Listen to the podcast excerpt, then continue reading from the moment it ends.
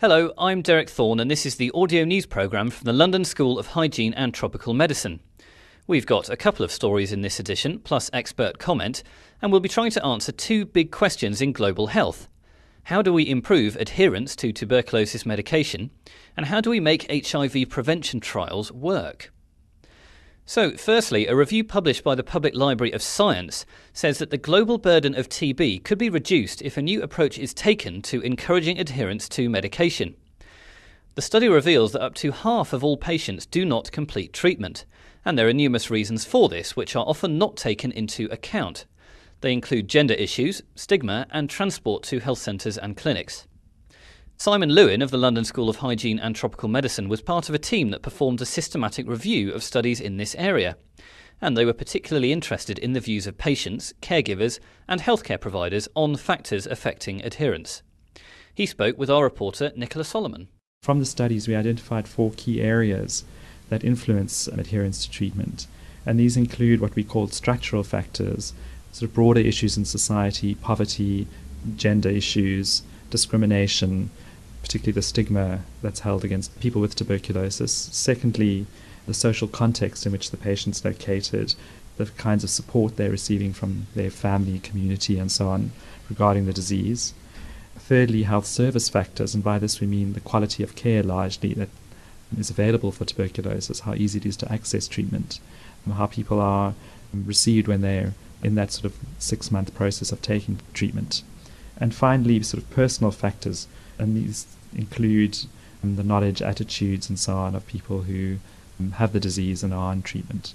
How do you think these problems could be tackled? Should it be done at national levels, individual levels, or do you think maybe even globally? I mean, I think it's important to intervene at all those different levels. I mean, what we recommend in the study is that much more attention needs to be paid now to interventions directed at some of the factors I mentioned structural level interventions and interventions towards improving support for patients in different ways. So, to date, most sort of interventions that are designed to improve adherence are focused on the individual themselves, and a lot of them have been quite draconian, I suppose one might say, in that they try to enforce the system whereby people have to attend a clinic daily. What we suggest is that we need to pay much more attention to the other factors that hinder people from adhering.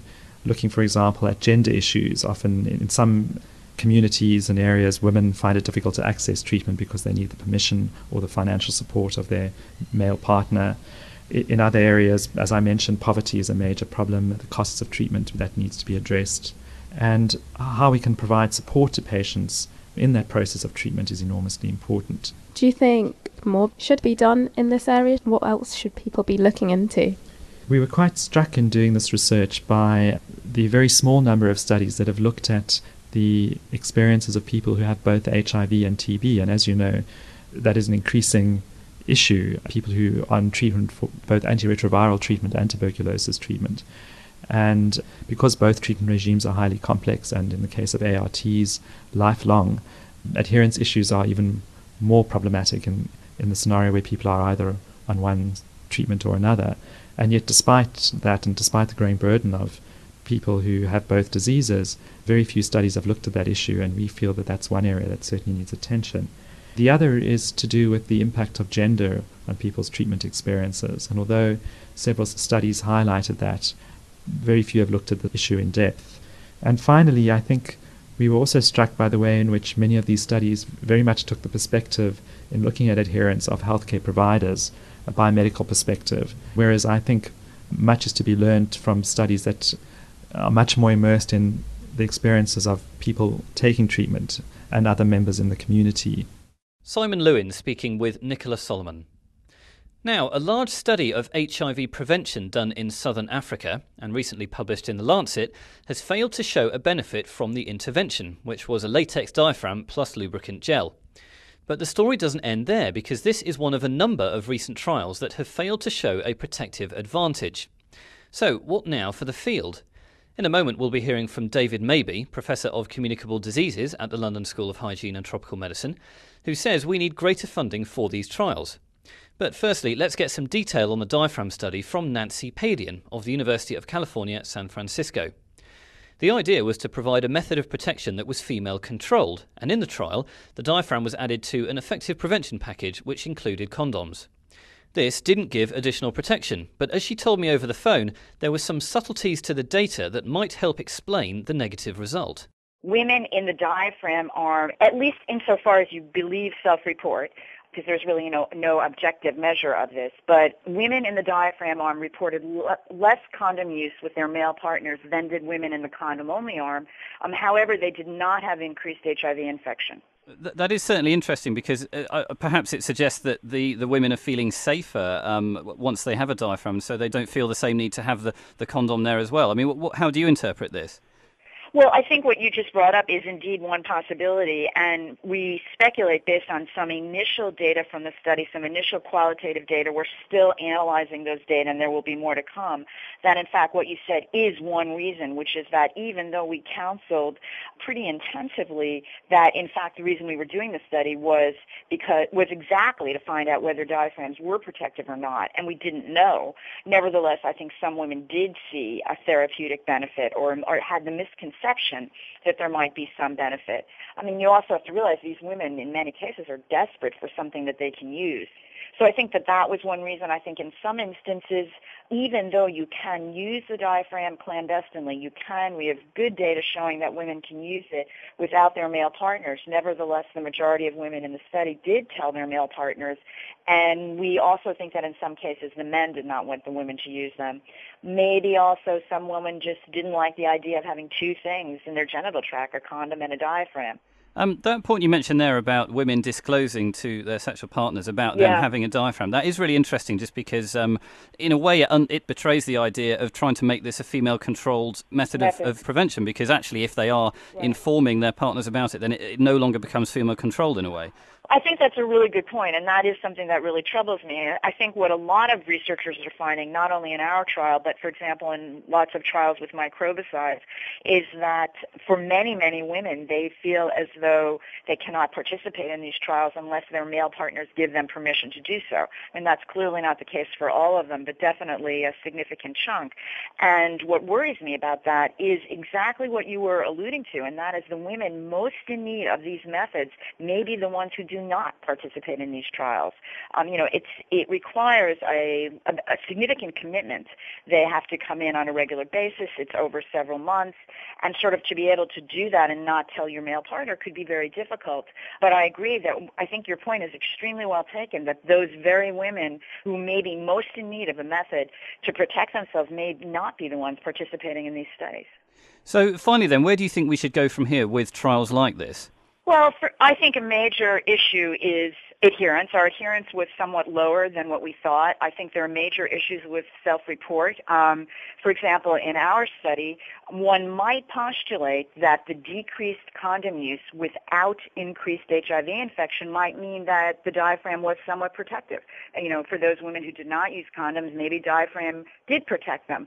On the other hand, we can't rule out that the women in the the condom only arm maybe reported more condom use because they knew that that was the primary intervention message that they were getting.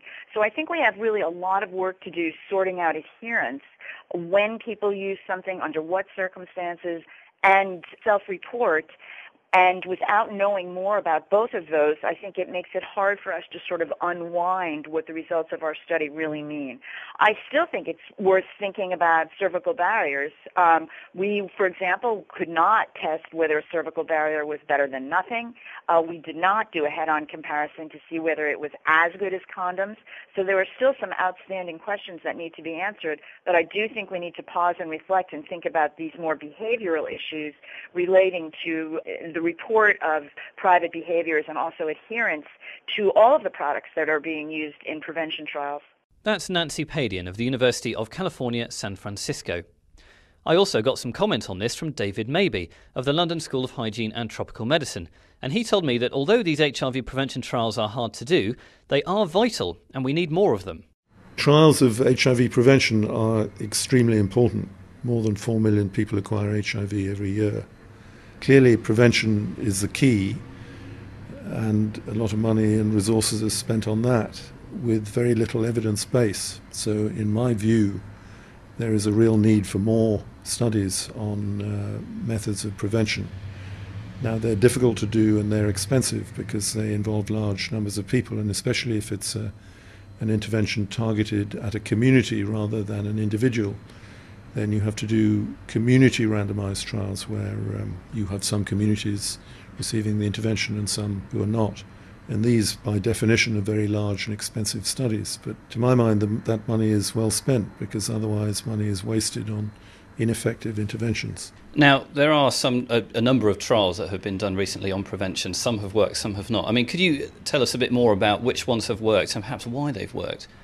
Uh, well, the one which has been in the news this year is circumcision. There have now been three studies of male circumcision in different countries in Africa, and all have shown they've shown a remarkably similar effect in that circumcision in males reduces their chance of acquiring HIV by somewhere between a half and two thirds.